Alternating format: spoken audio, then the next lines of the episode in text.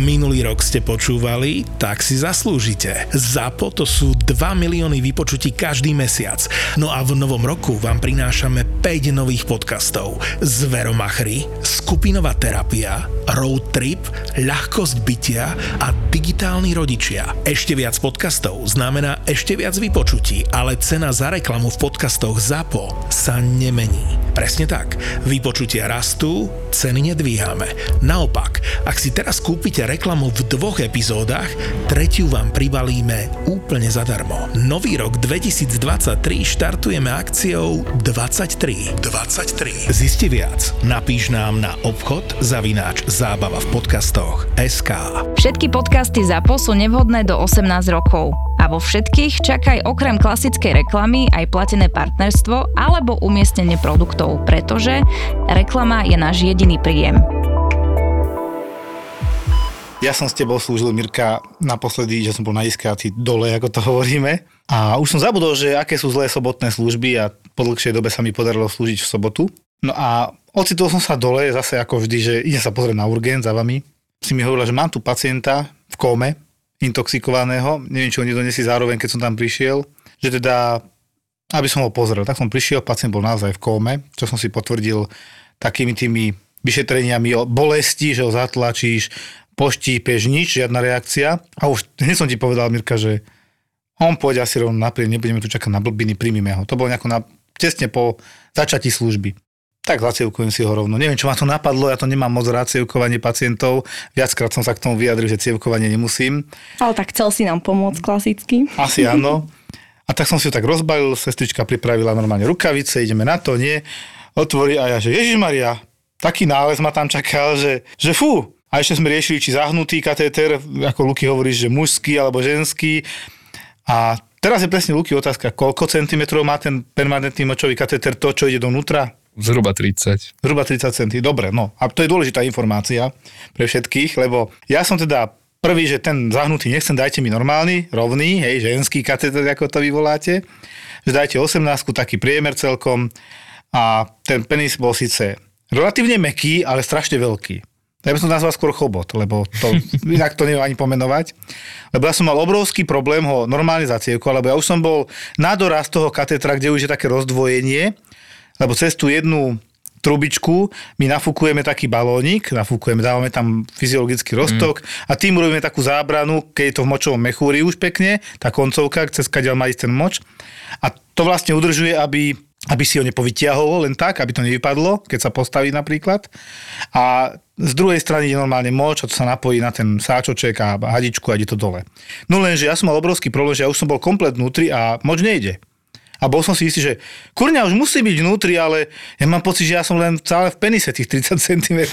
tak akože našťastie bol Mrandaj, tak som si ju tak postlačal ako harmoniku. Dostal som sa hĺbšie, naozaj to, tá rozdvojka už bola úplne tak, že pri ústi žalúďa, hej, tak ako to mm. tam je. A zrazu začal ísť moč, tak sestrička hovorí, dobre, teraz to tam nafúkni, aby sme to tam zasekli, lebo podľa mňa sme tak možno 2 centy v močovom mechúri, viac nie a potrebujeme ten balónik tam nafúknuť, aby sme boli dobre. A ten močník našťastie ide až vtedy, keď si naozaj v tom močovom mechúri a ten balónik to potom zastaví. Tak sme nafúkli a potom aj tá sestrička tak pozera, že fú, to je, to je fakt veľa toto, akože, no to je teda akože dosť. Ale my si určite potom povieme, že ten pacient bol v kome alebo intoxikovaný, lebo teda nechcel žiť, ale musím povedať, že tento chobot zacievkovať to som asi ešte nevidel. Umenie.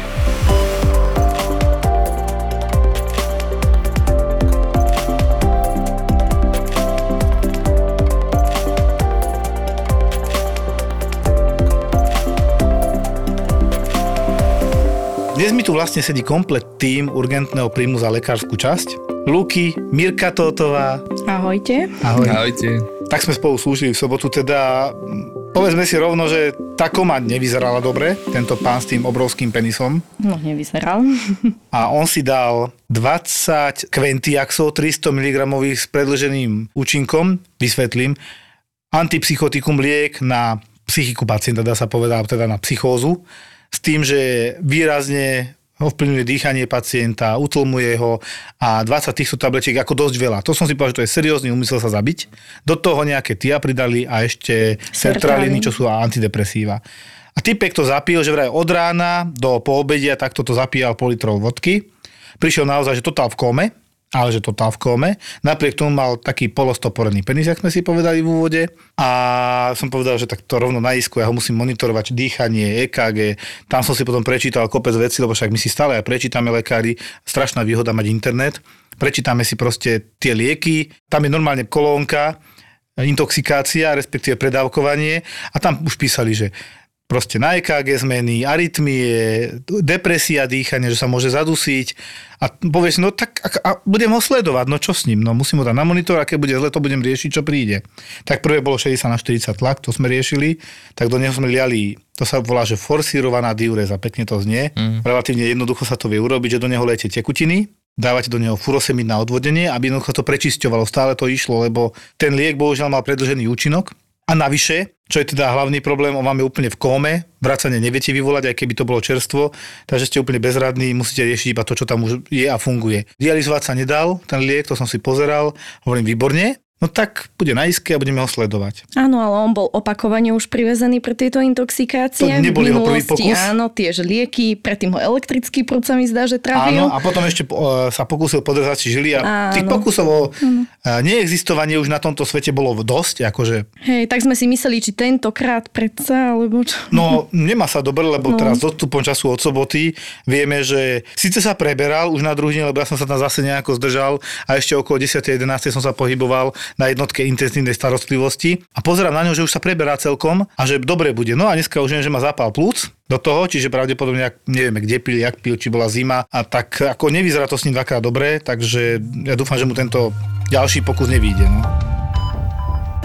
Dnes sme sedeli pri obede taký väčší kolektív aj s internistami a rád tam s vami chodím, ste všetci mladí a krásni, na rozdiel odo mňa, teda keď som sa dozvedel, že už som obezný. No a Rozoberali sme, čo sme tu mali Joška, Sipoča, Goodpasterov syndrom s tým, že, že tam majú možno druhý, to znamená, že poškodenie plus pri autoimunitnom ochorení a ešte aj obličiek. Ten pacient bol dializovaný, Joško bol hrdý, že na to došiel. Bohužiaľ pacient potom pri liežbe, ktorá tam je, ktorá ovplyvňuje imunitu, oslabuje ju, tak mal opakovane zápaly, dosť veľké, také až septické z otravou krvi. A sme sa tak pýtali, že čo aj ako a Joško taký smutný ostal na tom obede a hovorí nám, no, len ten pán sa obesil. A že prosím, že on to už nejako nezvládol a on sa obesil. To je to, čo sa bavím o tých súvisidách, že je toho strašne veľa. On nezvládol čo tie zápaly, tak som to mal chápať. On bol opakovane hospitalizovaný, neviem, každé dva týždne pre vyše 200 CRP on mal zavedený dializačný kaval, cez ktorý mu teda robili dialýzu. Čiže a opakovane sa mu to, áno, opakovane sa mu to zapalovalo dlhé hospitalizácie boli u ňoho. Teda Čiže bol viac v nemocnici, jak doma, Psychicky hej? to skôr nezvládal. No. To sú také, také zlé veci je, toto. No. Je, je. Ak ti niekto dáva ako benefit rozšírené krvné testy k preventívnej prehliadke, to je veľké plus. Rovnakým plusom je možnosť pripoistiť sa pred vážnou chorobou, pretože nikdy nevieš, či ju nemáš. Ľudia sú aktívni a hýbu sa, čo je úplne skvelé, ale preto je fajn mať poistenie a odškodné za zlomeniny. Ako sme hovorili v nejednej v predchádzajúcich epizód, zdravé zuby sú tiež základ zdravého fungovania. A viac dentálnej hygieny nie je len o zdraví, ale aj o sebavedomí. Ďalšie benefity, ako radu od odborníka po telefóne, či druhý lekársky názor, to sú benefity, ktoré by som ja vo svojom životnom poistení chcel mať. Profi-komplet je životné poistenie, ktoré vám pomôže v nečakaných životných situáciách. Poisťovňa Kooperativa myslí aj na vašu rodinu. Jednou poistnou zmluvou môžete poistiť aj ďalšie 4 osoby a vďaka kalkulačke zistíte výšku svojho poistného. Viac o životnom poistení zistíte na kooperativa.sk. Teraz, Luky, ty budeš e, taký nešťastný, lebo ty si sám na tej traumatologickej chirurgickej časti. Ja som tam s Mírkou a je pravda, že až tak jej nepomáha, lebo odbieham riešiť primárske sprostosti, tak to ja volám. Ale ja to užívam. Tie primárske sprostosti, či keď som tam není? A s Mirkou sme tiež tak na prelome služby mali pani, bola odoslaná od obvozného lekára, šta, štandardne, že teda žiadne vyšetrenie, nič, chodte na urgent. Čo ma zaujalo, opuchnutá tvár, tak, taký hematom modrina pri sánke, a oko privreté, jak keby ju niekto dobil za ňou manžel a ja sa pýtam, vy ste mali úraz? Nie, nie, nie, ja idem so, s kašlom a teplotami. Hovorím, určite? Že to, to, to, to, čo jak... No to mi tam tak vzniklo, ona nevie, nechápe. On, tak dobre, no tak ja som mu ako ďalej neriešil, len som mu poslal ďalej, ty si potom sa mi zaslúžila. No a teda pani sme sa pýtali, čo sa stalo. Ona udávala, že vstala, ešte nemala žiaden opuch, žiadne modriny. Nejak o hodinu na to telefonovala s manželom a zrazu si uvedomila, že prestáva vidieť na ľavé oko. No a teda pozrela sa do zrkadla a pani opuchnutá s hematomom na brade pod ľavým okom moje uh, také srdce detektíva zaplesalo, že ju budeme riešiť nejakú získanú hemofíliu. Už som googlila, kde vyšetrujú koagulačné faktory 8, že ideme teda Ačko čo riešiť. Počkaj, musíme trošku vysvetliť ľuďom. Ano. Čiže išli sme smerom, že niečo krvné s hematológom, možno so zrážaním, porucha zrážania, tým ano, smerom ano. sme išli pri výroze a tak? Áno. No a uh, teda zobrali sme odbery, ale ďalej som ja už tú pacientku neriešila, mne skončila služba a potom mi len kolegyňa píše, čo prebrala službu, že teda dali sme dorobiť pani tej CT a tam teda boli popísané zlomeniny všetkých tvárových kostí na ľavej strane, s tým, že aj s dislokáciou, zakrvácanie do dutín, plus ešte tam boli podkožné emfizémy krku a taktiež pneumomediastinum. Čiže tam boli také vážne traumatické zmeny, aké by ju prešiel po tej ľavej strane autobus, ja to inak neviem ani povedať. Ako že určite to nemohlo vzniknúť spontánne, hej? Tak, to určite. No. A to je, aký by niekto oplieskal hlavu o schody cez 50 schodov, akože to si musíš pamätať, alebo teda, a keď si to nepamätáš, mal by si mať krvácanie do mozgu, čo ona nemala, ale tam boli také posuny, že pol centimetrové, centimetrové posuny kosti. Wow. Sme sa aj teda pýtali, na úrazy, na nejaký atak niekým druhým, všetko negovala. No zlé, leží na chirurgickej jednotke intenzívnej starostlivosti s tým, že určite jej trešti hlava od bolesti, to musí boleť strašne lebo dolámaná naozaj, že to boli zygomatikus, čiže jarmová kosť, dobre hovorím Luky? Áno. Potom, potom tá sánka tam bola, potom tam bola orbita, čiže očnica a strašne veľa zlomenín, asi 6, 6 alebo 7, ktoré, ale väčšina z nich bola že tzv. dislokovaná a s preliačením, a to boli pol centimetrové až centimetrové. Takže vlastne nervy sú tam asi. Áno, áno, určite No ale áno. čo bolo divné, my sme jej to aj akože prehmatávali všetko, ona úplne bolesť negovala, netvárila sa bolestivo nič. Divné to bolo celé. No, čiže ona nakoniec interne nemala nič, ale bola celá dolamaná z jednej strany tváre, ale mala poškodenie až do vlastne hrudno-krčnej oblasti. Mm-hmm. Mediastinum, bože, teraz vysvetliť mediastinum ľuďom. Poďme na to, Luky. Fú, to je miesto... Priestor. Priestor, všade okolo srdca, v strede hrudníku, tak. ktorý priamo komunikuje aj napríklad s krkom. Tak, tak ďakujem. No a tam bol tiež vzduch, a jej pukala tvár, to sme nepovedali, to bolo presne nejaký Krepitus. Náš, krepitus, pukanie, ja keď e, máte, vyťahnete uh, nábytok a sú tam pukacie tie goličky, goličky a fólia, tak takto nejako puká podobne, tá tvár je puká, no a emfizém mm. proste podkožný, že pod kožou bol vzduch. To bude asi z tých dutín, to sme ano, sa bavili. Ano akože dosť, proste závažná vec, naozaj prešiel asi autobus, takto by sme to definovali mm. a ona si na nič nepamätá. Máme tam určité podozrenie, necháme na poslucháčov, aby si to domysleli, čo by tam ešte mohlo byť. My ideme tiež tým smerom a pani ešte teraz ležiaca, tak sa to celé rieši, no sme veľmi zvedaví na záver. Každopádne som rád, že som vtedy bol po službe. Že to nemusel riešiť. Rád.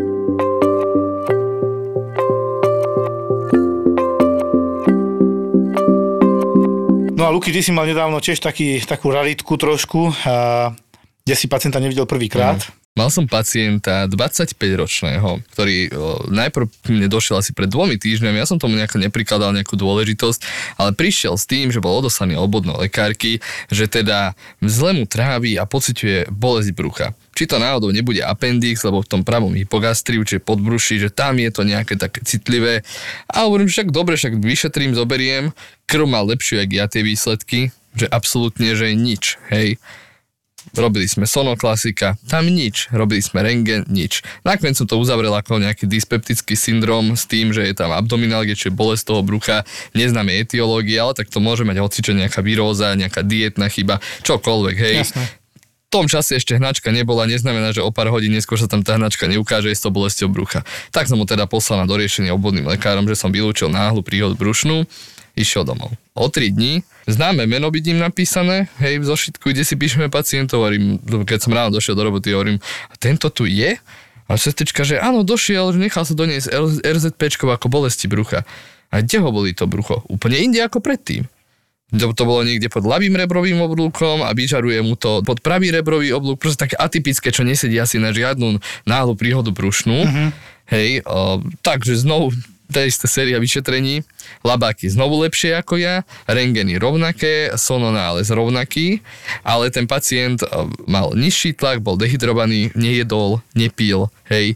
Čiže bolo to také divné, že mladý človek, ktorý by mal byť čo, akože non-stop hladný, mal by eh, žiť, starať sa o seba, proste odmieta stravu a bol taký celý apatický. Uh-huh. Najdivnejšia vec pri odoberaní anamnézy pri tomto pacientovi bola, keď som sa opýtal na abúzy, čiže či fajčí a pije. Aby ste si to vedeli predstaviť, že pýtam sa ho, fajčíte? Fajčím. Koľko denne? Ja, ale nikdy som nefajčil cigarety. A čo fajčíte? No občas som tam, kde sa fajčí. Hej? To je tá, takáto, také, také, také divné, hej. Dobre, alkohol pijete? A on že, no áno, občas pijem. Hovorí, a čo je to občas? Hej, jeden pohárik týždenne, jeden denne, čo to je? A on že, no naposledy som pil na Silvestra.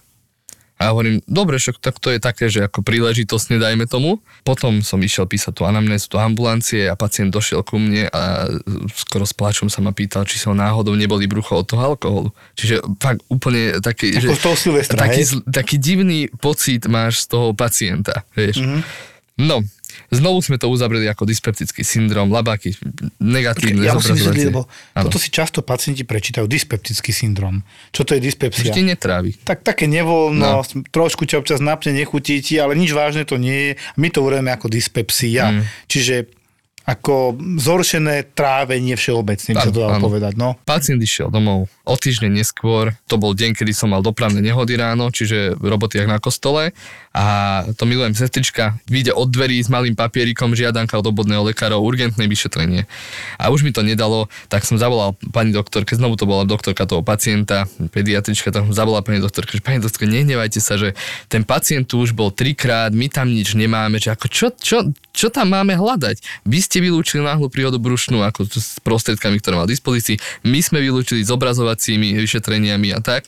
A potom si teda pacienta zavolal dnu, povedal som setričke, daj ho dnu, znovu som si ho vyšetril, od znova, úplne všetko. Znovu tam nič nebolo, a už som bol zúfalý. Akože v odberoch nič? Odberoch nič. A anamnéza rovnaká, či niečo nové? Uh, anamnéza nová, si predstav. Aha. Ja som, ja som už, uh, myslel som, že rovnaký papierik, starom si prosím o chirurgické vyšetrenie, tak som si to teraz pozorne prečítal druhú stranu papierika toho, čo bol od uh, obvodnej lekárky pacienta a tam bolo napísané, že toto uh, mi asi nikto neuverí, ale bolo tam napríklad naozaj. Už sa Pacient dlhodobo nepríjma potravu, je vystrašený, udáva, že pred desiatimi rokmi mu implantovali do brucha nejaký implantát, čo mi on potom povedal, že ja si mimozemšťania. Aha, Aha. už je, chápem. Celú noc nespal, nejedol, sedel v bani so studenou vodou a chladil sa. Lial si e, vodu na hlavu, hej. Mm-hmm. A do, to vtedy ako ten pacient, ja som len lutoval, že je taký ako nejaký ubolený a preto je taký a teraz je to také, že asi to bude niečo psychiatrické. A ty si mu to všetko vril, lebo to ja by som asi poslal s tým už preč. Na psychiatriu. No, Dal som robiť CT. Takže si mu veril. Čiastočne. No a na tom CT nič, samozrejme. Pacient pri tom, ako som si otvoril CT, ja si ho rád pozerám, tak stal za mnou, chcel si to nahrávať na mobil, tie snímky, lebo mne neveril to očividne ten pacient, tak že tam ten implantát nemá. on tebe neveril. Vidíš to, dvojitý Pekne. meter. A? Natočil to, približoval si to na mobil, hľadal tam implantát, on mi hovoril, že ten implantát vyzerá do tvaru písmena T, čiže všetko, každá časť orgánu, ktorá vyzerá ako T, nejaký zhyb, volečo. Ešte, že nemá maternicu, no. Že? Tam to vyzerá ako no. tečko tubami, ováriami, akože s vajcovodmi tak som zavolal psychiatri, aby si, aby si ho vyšetrili a nakoniec odmietol hospitalizáciu. Ja som potom volala jeho obvodnej lekárka, ona mi vysvetlila, že teda nie je to až taký rúžový príbeh toho pacienta, že ona ho teda pozná, on 20 rokov nie nebol, iba ako malé dieťa. Uh-huh. A aj vtedy bolo také, že nejaké taký, také zanedbanejšie dieťa rodičov už teraz nemá, aktuálne uh-huh. neviem, či odišli, umreli, neviem, ne, neskúmal som, ale poprosila ma, že či by som bol taký dobrý a skúsil aspoň toho psychiatra, že by si ho tam ne nechali nejako poprosiť, alebo, alebo teda, že aspoň nejak na odpozorovanie, lebo že on je teraz aktuálne sám, nemá sa o ňo kto starať. Aha. A e, je tam podozrenie z toho, že v minulosti mohol byť sexuálne Zneužívaný. takto zneužívaný blízkou osobou, lebo sa neho starala vlastne mužská časť rodiny a aj sa to vraj riešilo. No ale veľmi milá pani doktorka, tak pochopil som, prečo asi písala také žiadanky, že naozaj to nechcela nechať len tak a chcela mu pomôcť. No a ten pacient bohužiaľ podpísal teda revers, išiel domov, no ale odtedy som ho nevidel. Psychiatr to uzavrel, ak si dobre pamätám, tak ako Hypochondrický syndrom. hypochondrický syndrom, áno. Tak ako on nikoho neohrozoval, vieš, tak to není, lebo veľa ľudí nevie, že kedy teda na psychiatriu, na psychiatriu, na akutný príjem ideš, keď ohrozuješ seba alebo okolie. Jasné. Čo bol náš prípad, keď teda podľa mňa, keď vyliečíme našu kómu pacienta s krentiaxmi a tak, tak by mali potom na preklad, keď ho vyliečíme aj zo zápalu plúc. Ak sa nám to podarí ho zachrániť, tak teda radí ho preložíme, nech sa dolieči. No to je ten problém, že neviem, či neohrozoval, ohrozoval, veď on nejedol. Ohrozoval seba trošku. Ohrozoval no. seba trošku, úmyselne sa chladil a e, ja som sa aj potom pýtal, že čo povedal teda psychiatričke, prečo bol v tej vode. On len chcel, lebo cítil, že sa prehrieva kvôli tomu implantátu, Hm. že už ako mal aj také nejaké senzorické tieto z toho, že mám teplé brucho a takéto a zároveň nejedol preto, lebo chcel nechať vyhľadovieť ten implantát. Čiže ako ono to, ono to z jeho stránky, keď sa na to takto pozrieme, ono to dáva zmysel, čo hovoril, akurát je za tým asi niečo viac. Rozumiem. Také možno niečo na Smutnejšie. ambulantnú, možno inú liečbu Mm. ešte, no. A na doriešenie určite. Tak. Ako není problém, aby si ho ambulantní psychiatri prebrali. Inak Mirka, všimla si si, že v poslednej dobe sa nám rozsypalo v rece, bol aj spln okolo toho, so psychiatrickými pacientami, pokusy o samovraždu, bezdomovci, strašne veľa toho je, ale že strašne veľa. Trochu nám to už leze aj na city, lebo točí sa nám tam napríklad jeden kázus, tak to nazvime, ktorý ani není zo Slovenska, ale není Ukrajin, aby si všetci nemysleli, ale není zo Slovenska, ale nejakým spôsobom je v blízkosti Galanty alebo Šale, proste funguje tam alebo tam a istú chvíľku okupoval, alebo nejaké dni okupoval uh, vestibulum nemocnice dole na prízemí, čo sa nikomu samozrejme nepáčilo, lebo smrdela tak.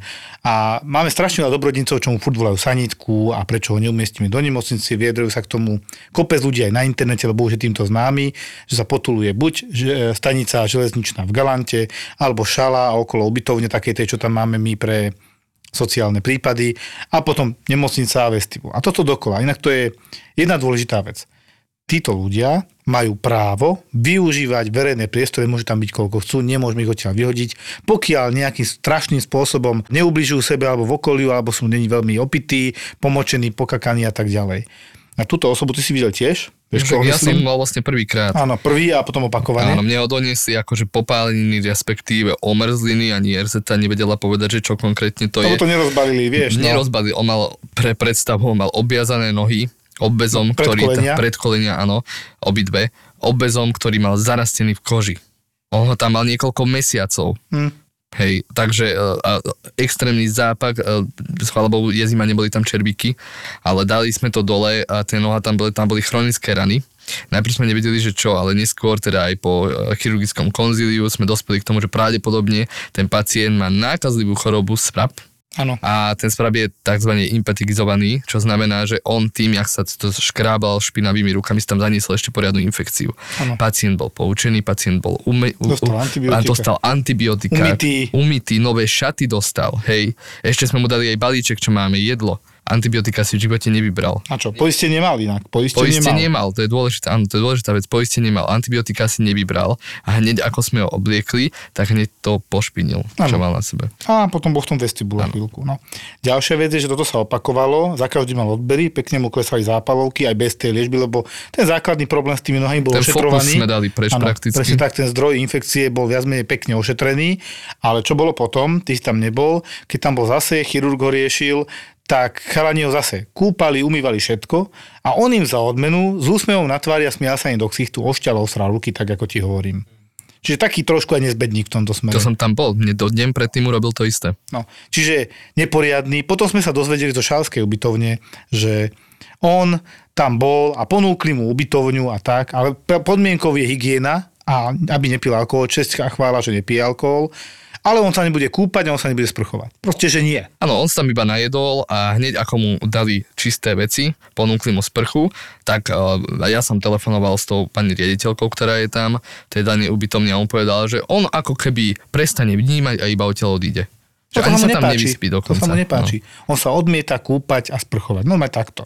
Potom tam zo pár razy hral dole strašného nebojeho, trase sa neviem čo, ale keď ním ideme my už, ktorého, ktorého poznáme, tak sa zrazu postaví a chodí, ale predtým hral, že nevie ani chodiť. Áno. Toto robí a potom, a mňa to už trošku aj mrzí, ale vyvolávajú sanitky, hnevajú sa na Galantu, prečo sme ho nezobrali, ho, my ho nemáme s zobrať, my nie sme ubytovňa, každého z vás by to stalo neskutočné prachy za to, že on tam bude leškať a on aj povedal, že on len chce byť v teple, lebo bola zima.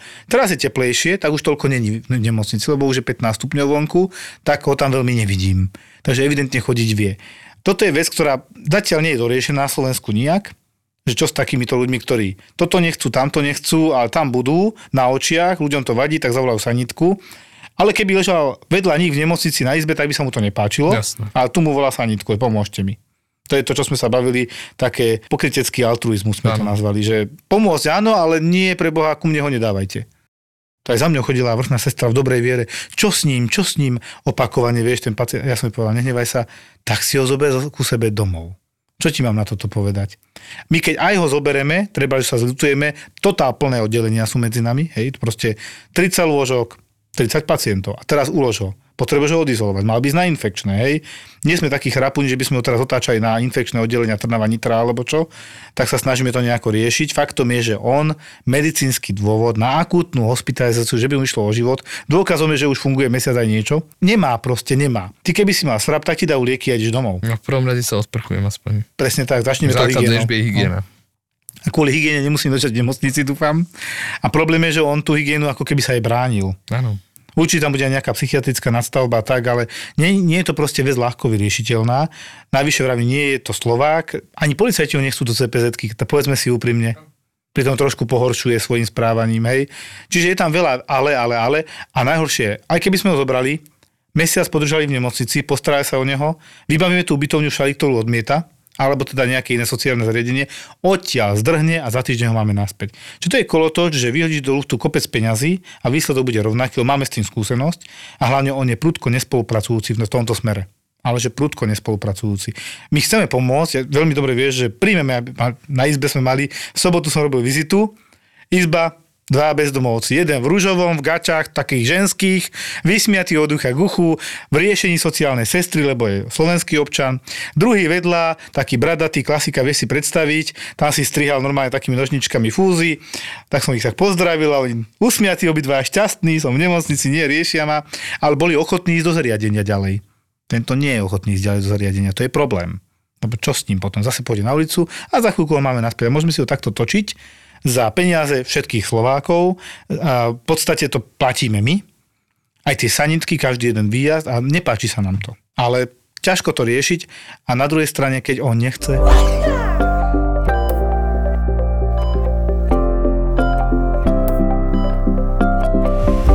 S poruchami vedomí sa nám tiež roztrhlo v rece, dá sa povedať. Mirka, ty si mala teraz tiež, to bola 50-60 ročná, 60 ročná pani upratovačka v škôlke. Áno. Kedy si pila alkohol, ale už nepije 5 rokov. Bola privezená na urgentný príjem ako suspektná meningitída, čiže zápal mozgových blán.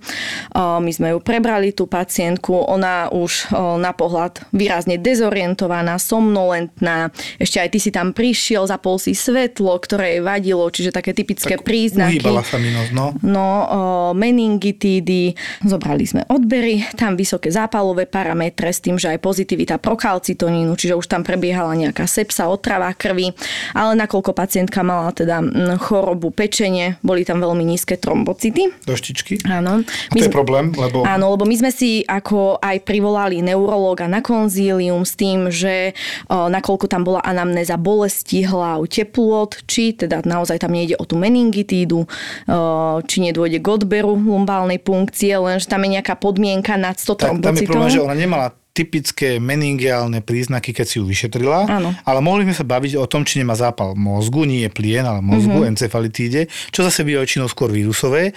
A neurologom sme sa bavili, doštičky by mali byť nad 100, normálne číslo, aby mohol robiť lumbálnu punkciu bez problémov, bez rizika. Aby mu nezakrvácala do mozgovo-miechového moku, to asi nikto nechce. A ona mala 66. Áno. Dosť málo. Áno. Či to bolo pri tej infekcii, alebo potom, čo mala poškodenú pečeň, kedy si pila, to bolo v tej chvíli jedno, ale jednoducho sme to nevedeli ani vylúčiť, ani potvrdiť. Bolo to také sporné, bol tam zápalový syndrom. ale ona mala hlavne kvalitatívnu poruchu vedomia. Kvantitatívna porucha vedomia, somnolencia, spavosť, sopor, vyšší stupeň poruchy vedomia, až kóma, to už asi všetci poznajú, kóma je, že vôbec nereaguje, to sme mali toho s tým veľkým, no dobre. A kvalitatívna porucha vedomia, tam patrí zmetenosť, dezorientácia, taký amentiformný stav, že sú divní a mimo, hej, tak to nazveme. Hej, čiže on síce dýcha, pozera na teba, ale neodpovedá ti, je divný, tak takto vyzerá tá pani. Áno, ja som sa aj opýtala, ako sa máte, čo vás boli, ona stále prečo, prečo, prečo, zakrývala si tvár, oči, celá bola taká divná. Zvláštna bola veľmi. Áno, a nakoniec sme dali teda spraviť CT mozgu, vylúčiť nejaké teda krvácanie do mozgu tak, po prípade. smerom. A popísaný tam bol zápal stredného ucha, sa mi zdá. Áno, na obidvoch stranách. Áno, áno, áno. A dučidy. Tak, čo ale môže spôsobovať stále tú meningitídu? Áno, ale nemal meningálne príznaky. A hmm. toto je presne ten začarovaný kruh, že niečo máš, niečo nemáš. A čak. Nevieš to dokázať vlastne? S neurologom dohodli, že ju prebereme teda my. Nasadíme liečbu pre istotu aj na tú men- suspektnú meningitidu, aj keď nemá typické príznaky, niektoré áno, niektoré nie. Ale tie meningiálne, to je teda ja to musím povedať teraz, už keď sme s tým začali, opozícia šije, to znamená, pacient má teploty, bolesti hlavy, je zvláštny a keď mu zatlačíte hlavu smerom dopredu ku hrudníku, mal by sa za normálne okolnosti aspoň dotknúť trošku bradou dá sa povedať, že krku alebo teda začiatku hrudníka. To sa dalo bez problémov tejto pani urobiť, keď sme ju tak akože si naštilizovali, dalo sa. On sa tak bránila, metala, ale dalo sa to vyšetriť. Obidve dolné končatiny sme zdvihli dohora, to je brudzinský sa to volá, toto vyšetrenie, a mala by ich pokrčiť, keby to bolo pozitívne. To sa nestalo. Takisto keby keď sme išli z jednou nohou, s druhou nohou osobitne, to už je lasek, zás nič, neprikrčila ich. Čiže chýbali nám tieto príznaky, ale vyzerá tak, ako keby meningitidu mala, hej, povedzme, alebo encefalitu. Áno, ona mala ale rengen hrudníka, moč, brucho mala všetko negatívne, tak preto sme sa nenašli, uberali, no. áno, týmto Tak smerom. sme ju prijali, lebo interné oddelenie, keď neviete, čo pacient to vie a má zápal, ide na interné. Hej. Vylúčili ste brucho, vylúčili ste predbežne meningitídu, ale nasadili sme liečbu, aj sme sa s neurologom dohodli, však tú liečbu jej dajte a uvidíme.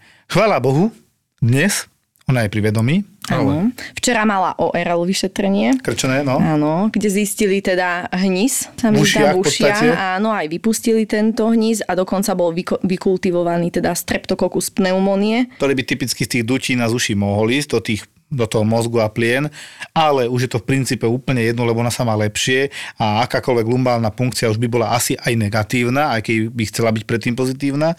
A podstatné, tá liečba prebehla aj tak rovnako. A teraz či už to bol meningizmus, jak sme sa bavili, že iba také dráždenie, alebo teda priamo meningita, už je debata veľmi teoretická. Podstatné pre nás všetkých je, pani sa má výrazne lepšie, po prvom vzostupe tých zápalových parametrov už to všetko pekne klesá, ona už normálne odpovedá, ja si normálne pôjdem asi zajtra pozrieť, orientovaná. teším sa na ňu, že bude normálne komunikovať so mnou a vyzerá to veľmi perspektívne.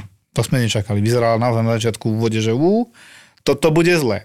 No a my sme pokračovali vo výbornej službe, keď donesli potom o tretej to bolo, či o druhej? Okolo tretej hodine priviezla teda posádka RLP, suspektný plúcný edém, pacient bol výrazne spotený, bledý, Mramorovaný. Áno, hyposaturoval okolo 78%, výrazne sa stiažoval, že sa nevie nadýchnuť. A teda počuteľné boli chropky a auskultačne. Potom som zavolala teba. nám? Áno, nám? také bublinky tam No. boli. Volala som teda teba, či ho chceš prijať na isku, A ja, alebo mm, zaliečime. Áno, ale kam? Plná No. iska proste. A toto je fakt, fakt, že veľký problém, v aj nie v Galante, asi všade momentálne. Strašne plno je. A teraz čo? Nafúkneš oddelenie, dáš ho na balkón, čo s ním? Tak som musel riešiť, že dobre, niekoho musím vyložiť niekam, niečo vymyslieť a ho prijať. Ja som ho zbadala, že bože, odkiaľ ho poznám? Jedenáctý Som ho- krát už. Dva, dva roky som ho nevidel. Pán Mikuláš? A on, pán doktor. Fakt, že bol schvátený. Hej, a že, "Fú, Mirka, nič. On vždy ráno, on spýta revers, lebo on sa hneď na druhý deň má dobre, keď ho zaliečíme, on takto už tu bol x razy, možno aj 10.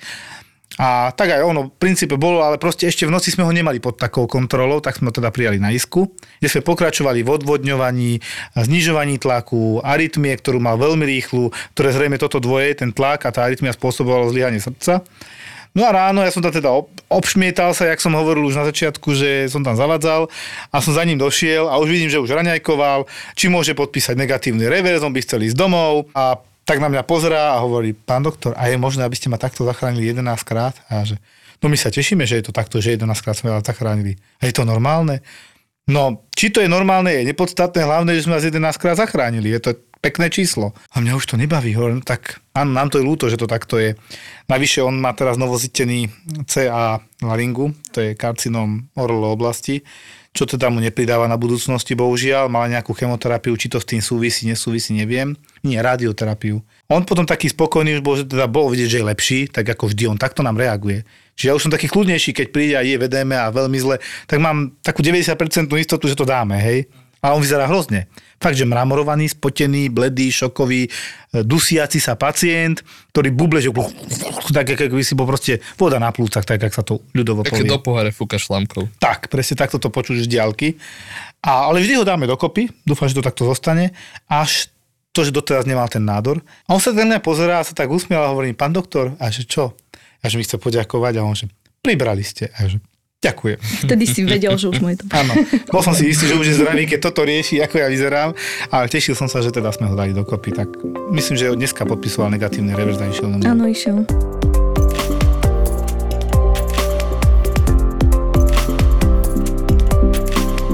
Luky, my máme teraz trošku ťažké srdce na trošku dispečing a záchranky a tak, lebo naozaj popri tých akutných stavoch, o ktorých sa tu bavíme, nám vedia donesť takú sprostosť, alebo teda trošku niečo zle zorganizovať, že to vytočí človeka. V poslednej službe som mal o, dopravnú nehodu, ktorú, ktorú som ne, nevedel som uveriť tomu, čo mi proste priniesla tá RZPčka. Pre predstavu, rodinka, dvaja dospelí, dve deti do 7 rokov idú v osobnom vozidle, motorovom predbiehajú niekde v zákrute, hej, ide oproti nejaké vozidlo strhnuté do pola, niekoľkokrát sa asi vraj okolo 80 90 išli, sa pretočia v poli, deti nie sú pripútané, nie sú v autosedačke, Jaj. airbagy nevystrelili, lebo to bolo staré vozidlo, jediný, kto bol pripútaný, bol manžel, šoferovala manželka, To bol spolujazdec, bol priputaný jediný. áno, neviem prečo. Dobre, hľadám v tom logiku, Neviem nenachádzam, no. To bolo niekedy pred polnocou a doniesli mi ich dvomi RZPčkami s tým, že všetkých naraz. Ke, lebo to je ako suspektná politráma, čiže zranenie viacerých orgánových sústav suspektné. Je to vysokoenergetický náraz. Tí pacienti môžu mať vnútorné krvácanie, môžu mať niečo s chrbticou, hej, s miechou, hoci čo krvácanie do mozgu, to my nevidíme, ani oni to na mieste nevidia a dispečing už vonkoncu to nevidí a oni povedia, áno, nech sa páči, poďte do Galanty. Tu je problém, že keby bolo treba operovať všetkých štyroch naraz, tak sa to trošku organizačne postralo v tom smere, mm. že a čo teraz, voláme tým traumatologom na, u nás do nemocnice, ale štyroch naraz nevieme zoperovať. No, to už, sa už, už len CTčka celotelové trvali dokopy 3 hodiny. No. Čiže je taký, taký zvyk z dispečingu a záchranný systém, že teda rozdelia takúto nehodu medzi viaceré nemocnice. Bežne nám donesú z Nitry autonehodu, dohodnú sa povedia, bol tam autobus, je ich 8, dvaja idú k vám, dvaja idú, ja neviem, do Topolčian, dvaja do Nitry, dvaja do Nových zámkov, dvaja do Dunajskej stredy, rozdelia to. To je také normálne rozmýšľanie. Tuto sa niečo nezamyslel niekto a ako to dopadlo? No, nakoniec sme teda, vyšetroval som ich, to bolo za hodina a pol asi, hej. Deti vyše 3, ktoré sú rozrušené, krvavé od črepín, dospelí, ktorí, teda mama, vieme si predstaviť, aká asi, aká bola na nervy z toho. Vystrašená No ona jediný taký, deťom. taký, že ozaj, že lucidný bol ten manžel, ktorý bol až na toľko lucidný, že jediný bol aj priputaný. A absolvovali CT, čakali sme na popis, Chvála Bohu, tam nič nebolo, nakoniec mi podpísali negatívny reverz, lebo že oni nechcú ostávať v nemocnici, Na neboli ste odtiaľto. chceli, že? Uh, áno, minimálne tie deti sme chceli. Ale zároveň vždy po celotelovom CT mal byť nejaký čas ten pacient odsledovaný už len preto, lebo tam ide kontrastná látka. Áno. No a teda sme sa dohodli, že na druhý deň pôjdu na kontrolu, tam ne- neboli z tohto okresu ani nič, takže tam vo svojom meste pôjdu na kontrolu na chirurgickú, traumatologickú ambulanciu. No a dopadlo to v tomto prípade dobre. Ja si nechcem predstaviť, čo by sa stalo, keby nedaj Bože, jeden z nich mal poškodenú slezinu, jeden z nich mal trošku zakrvácaný do hlavy a hore je jeden traumatolog a ja som jediný dole, ktorý je hore na urgente. Ja Rozumiem, presne. A teraz si predstav, že ešte ďalší má plúca a ďalší má, neviem, s chrbticou niečo. Mm. A, a, akože, a teraz čo, ktoré prv? My vieme si predstaviť, že prídu, aj to by mal podľa mňa dispečing riešiť, že pošlu tri rôzne vážne úrazy naraz, Áno. mali by rozmýšľať nad tým, vedia, kde čo posielajú. Súhlasím si, že toto budeme musieť riešiť, aj, si, aj sme sa dohodli, že si sadneme, aj s dispečingom, aj so zachránármi, lebo toto treba riešiť, aby toto fungovalo takisto, ako keby si ty proste s prepačením niečo čo- zle rozhodol a si za to zodpovedný. No a v tomto prípade som išiel proste logicky. Na základe stavu a veku. my máme s Mirkou teraz, čo som aj tiež ako Tiež neviem, prečo na to robia, o čo im ide. Príde lekár zo záchranky, donese pacienta z ulice s anamnézou synkopa. Synkopa je dlhšia porucha vedomia, väčšinou z nejakých relatív, relatívne závažných príčin. To môže byť infarkt, embolia, arytmia ťažká a len už keď ho doniesol, tak ten pán nevyzeral, že až tak synkopoval, bol úplne v pohode, trošku sa mu zamotával jazyk, starší bol 80 mal. Mhm, vyše. No. A čo nás teda akože zaujalo, tak v taške mal 3 vodky po litrovky. Už to bolo také, že... Že na novembrové 10 hodín ráno to bolo? Tak, 10 ráno asi. Ale sme nechápali, že kde mal tú synkopu a tak, a či sa neudrel, lebo teda bolo, že keď niekto synkopuje, odpadne a teda na, na námestí, predpokladám, že tam nemal koberce vystlané, takže sa mohol niekde udrieť, nie? Všetko to negoval, nedávalo to zmysel, odišla záchranka medzi tým, tak som sa ho vypitoval. Hovorím, ale tu píšu, že ste boli bezvedomí, že ste odpadli. Ale ja som neodpadol. Ale tu je napísané, že ste odpadli, veď pán doktor hádam vie čo. Ale on trepe, ja som neodpadol. Tak som povedal, tak čo sa vlastne stalo? On mal také chodítko, detko. Po 80 ročný. manželke, áno. Išiel s chodítkom z toho nákupu s tými troma vodkami a tam bola nejaká vystúpená tehla na tom námestí. On, on ju zavadil nohou, ale že nespadol, zachytil sa najbližšie lavičky, tam si sadol a ľudia to videli, jak si tam on sadol a sa tak dodýchal, že Maria, čo sa stalo, skoro som spadol. Tak mu zavolali záchránku, ale ten pán, ktorý tam bol, povedal, že ja tu sa mi nemôžem čakať, lebo ja mám svoje veci, tak tu počkajte na tú záchránku. A toto stojí prosím vás pekne 400 eur, ten, tá, tento výjazd e, záchránky s lekárom, kde problém bol toto. Čiže pred 20-30 rokmi by ho postavili, detko ste v pohode, áno, môžete ísť ďalej. Mne to príde strašné plitvanie a doteraz neviem, prečo nám vlastne takto vôbec doniesol a dúfam, že sa v tomto počuje, lebo chcem, aby to počul, lebo naozaj my sme urobili normálne vyšetrenie, keďže sme si najskôr mysleli, že tam bol naozaj tá synkopa, urobili sme odbery, jediné, čo tam bolo, tak bolo 0,1 alkohol, no dobre, tak detko si niečo dal, možno preto ne- nevyhnul sa tej tehličke na zemi, No ale inak bol veľmi zlatý, musím povedať, dali sme mu inú infúzku, že dobre, aby sme niečo s ním robili a v princípe sme ho poslali domov. Nič sme s ním nerobili. Dokonca sme zvažovali, či mu necháme tie tri vodky a sme si povedali, že budú mať žúrku, hadam nepríde znova. On ich mal na novembrové narodeniny odložené. Áno, to je dosť ďaleko, akože ten To bude november. archívne dovtedy. Takže mrzí ma to, keď takéto veci sú, lebo naozaj v porovnaní s tým, čo potom akútne vie prísť, tak toto sa nedá porovnať. Zapotúr, to sú tvoje obľúbené podcasty Naživo. liveky, ktoré nenahrávame a nerobíme z nich epizódy, aby ste mali exkluzívny zážitok. Exkluzívny zážitok. Jeden nezabudnutelný večer, dva milované podcasty naživo. Mozgová atletika a profil zločinu. V piatok 10. marca v kine Úsmev v Košiciach. Vstupenky iba na Zapotúr SK.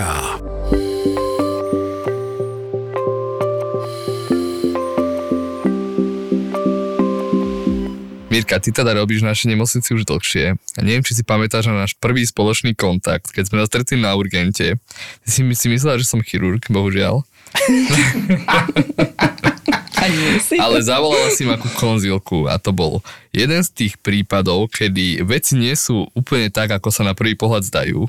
Však povedz, ty vieš viac o tom pacientovi. Áno, priviezla mi RLP, posádka RLP pacientku pre podozrenie zo zápalu plúc.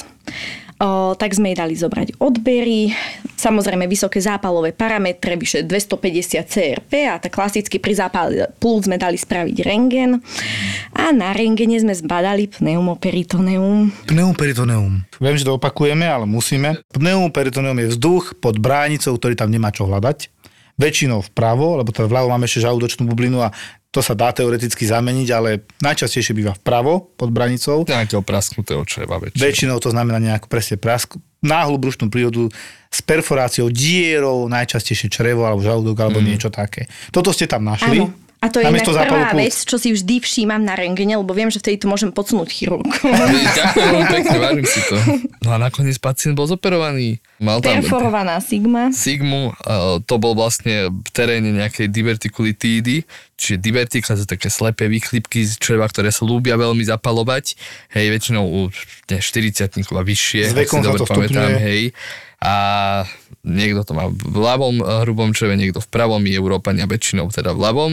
A keď sa zapália, oni môžu aj prasknúť. No a toto bol ten prípad toho pacienta, že naozaj teda uh, sa mu to zapálilo, mal bolesti toho brucha, ale tým, že vlastne on bol aj taký trošku viac pri sebe, ak si dobre pamätám, že mal také gulaté brúško už aj predtým, tak mu to viac aj tlačilo na to dýchanie a neviem, či teda do tých bolestí si myslela RLPčka, že je to skôr No. bronchopneumónia. Spravili sme aj CT hrudníka, aj brucha. Mhm. Na tom CT hrudníka bola popísaná aj pneumónia a dokonca aj novozistený tumor plúc. Juj, Takže tak akože trafiť veľa. sa trafili, ale proste to brucho bolo fakt bolestivé.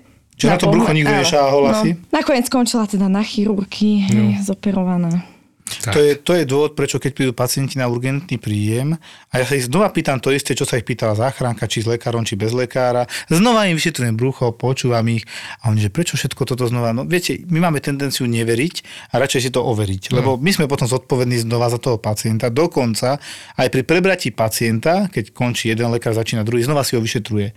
Čiže aby ľudia chápali, prečo to robíme, no lebo my si zodpovedáme každý za vlastné vyšetrenie. Lebo ja môžem síce veriť Lukášovi, teraz poviem príklad, ak jemu verím veľmi, hej, ale aj tak si ho pozriem toho pacienta, lebo si ho musím pozrieť. Mne sa stalo, že sme mali lekára, ktorý už u nás nerobí a veľmi krátko u nás robil, ktorý ma presviečal, že toto je čistá gastroenteritida, hnačky, zvracanie. To nič, to on dá, dá antibiotika ide domov. A pozerám, ako CRP bolo 150, 160, také hraničné. Ja mám také pravidlo, že nad 150 príjmať, starší človek. Ale nedalo mi to, išiel som si ho vyšetriť. Dobre, že som tak urobil. Lebo ja po vyšetrení som mal pocit, že to je skôr pankreatitída. Zastavil som ten cieľ, že ide domov, tomu doktorovi, ktorý tam vtedy u mňa bol. A išiel som za tým, že to môže byť tá pankreatita, ktorú som si potom sonograficky aj potvrdil, som to poslal na sonografiu. Dorobil amylázy, lipázy, pankreatické enzymy. A boli trochu vysoké, teda ako, a nakoniec to bol pankreas, žiadny zápal čriev a išiel do nemocnice ten pacient. Čiže preto si navzájom s prepáčením neveríme. To není, že ja som lepší a, ako ty alebo horší, ale viac hlav viac vie. Viac pozretí je lepšie vyšetrenie a keď si si istý, radšej to urob. A pozri si ho poriadne. A hlavne toho pacienta nevidíš ten istý čas ako ten pred tebou. Aj to sa mení v čase a Aj priestore. akutné brucha sa mení, presne tak. Preto píšeme na urgentnom príjme pri náhlom zhoršení kontrola u nás i hneď, lebo my sme si skoro istí, že vás posílame domov s tým, že neumierate, ale my nevieme, čo sa deje v vašom bruchu alebo v hrudníku. A áno, mali sme teraz debatu aj o tom, že, že bolesti na hrudníku a viacej príjma do nemocnice, ale veď na to ten pacient niečo cíti a vieme teraz, keď má 35-40 rokov, tak ten určite bude riešiť, že ho strašne boli brucho a predtým ho až tak nebolo, teraz sa to zhoršilo. My im aj vysvetľujeme, že ale keď vám nepôjdu vetri, budete veľmi vrácať, bude to brucho ešte viac boleť, kľudne dojdete znova. A my prehodnotíme svoj názor, alebo ja doteraz si pamätám ešte z Antolskej, že chirurg žiadal interné konzílium u pacienta s tým, že vylúčil náhlu brušnú príhodu. Pacient mal normálne stolicu, hnačkovitú, tak sa myslel, že gastroenteritida a že na interné. A bohužiaľ, tam bolo to veľa roboty, tak ten kardiolog v službe prišiel až o dve hodiny od toho navrhnutia konzília, to sú veci, ktoré sa jednoducho dejú, lebo on má inú robotu. Kardiolog došiel a mňa si zavolal ako lekár z urgentu, že ale podľa neho to je náhla brušná príhoda. A že, ale však nemal takéto brucho, ako bolo jemne citlivé, ale mal hnačky. Tak si ma zavolal a som pozrel a to brucho už vyzeralo úplne inak za tie dve hodiny. Nafúknuté, pum, pum, pum, zlý zvuk, mm-hmm. hej, také hypersonorný poklop, jak to my voláme, čiže jak bubon, keď ťukáš po bubne, tak taký zvuk. Plus ten pacient, už som videl, že 2-3 razy zvracal medzi tým, hej, lebo on čakal na toho kardiológa, že by si ho mal zobrať s gastroenteritidou. A ten pacient už sa tak dosť viacej algicky drhal za to brucho a tá hnačka bola, ale ja by som to nazval, a ty to už poznáš, že soiling, taká, také, iba také špinenie riedke, hej. A to znamená, že pacient môže mať na konci ako keby štupel, na konci črievka hrubého, to obteká tá riedka stolica a ten štupel reálne spôsobuje ileus, nepriechodnosť, tak sme zavolali znova chirurga a ten úplne v pohode, a to sa mi strašne páčilo, povedal vetu. No, ja to berem. Pred dvoma hodinami nebol peritoneálny a už je peritoneálny.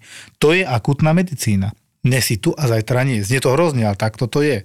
My sme mali nie jeden takýto stav, ktorý sa zmenil z minúty na minútu. A preto my hovoríme naozaj s hlavou pod pazuchou na ten urgent, lebo keď tam chodíte s chobotinami, tak chýba nám energia, čas pre tých pacientov, ktorí sú tam naozaj vážni, ale myslíme na tie zadné dvierka, aj dneska si bez problémov priznáme, že keďže je strašne plná tá nemocnica, naozaj, že každé oddelenie je napraskané vo švíkoch, tak sme včera poslali zlyhanie srdca domov s tým, že nebolo ho kam prijať, ale s tým, že keby sa čokoľvek zmenilo, zhoršilo, nech príde skôr.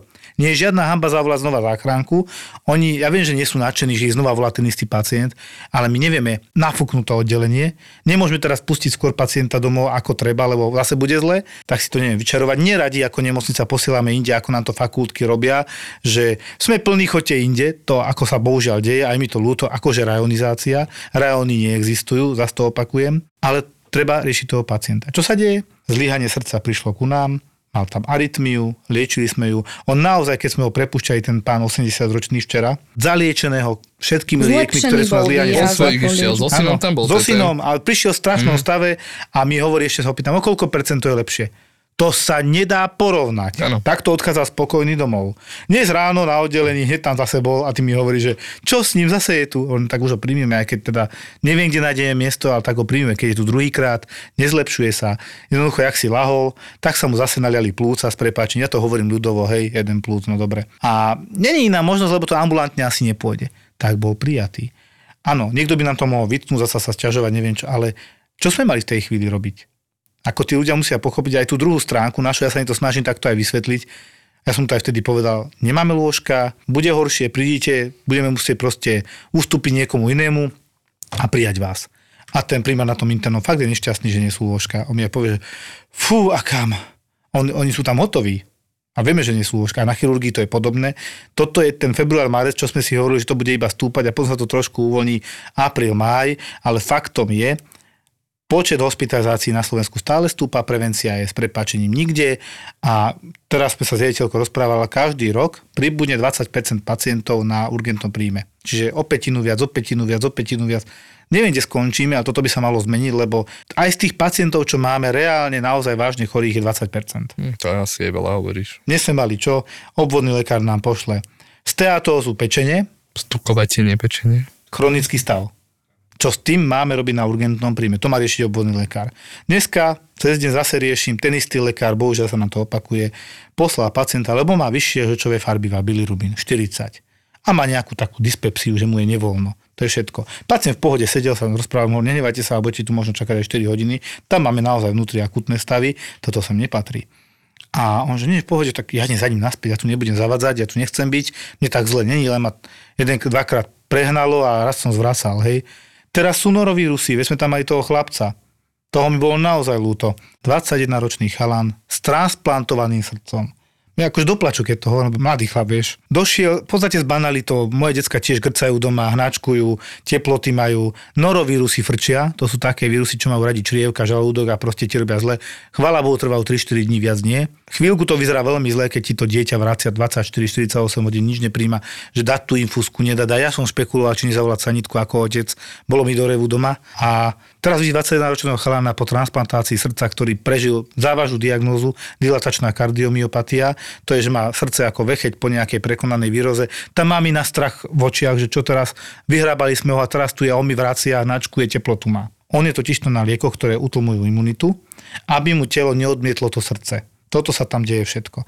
A tak ona mala oprávnený strach. Tak chirurg ich videl, vylúčil náhlu brušnú príhodu. Ja už som pred tými pred dverami hovoril, keď tam čakali, choďte najskôr za chirurgom, nech vylúči brucho. Keď vylúči, ja si myslím, že skôr niekde na infekčnú ležať alebo tak. Tak oni sa aj tak objavili u mňa, lebo teda takto to bohužiaľ niekedy dopadne. Tak som ich už zobral donútra a zistil som vlastne, že kde mu bude najlepšie tomu chlapcovi? Na infekčnom oddelení? Na internom, kde není miesto? Alebo doma my mu fúkneme jednu infúziu, aby sa dal trošku dokopy. Keď som sa ho spýtal, ako sa má, no mne už je vlastne aj lepšie ako včera a predvčerom. Čiže sedelo to na tie norovírusy, len sa všetci báli.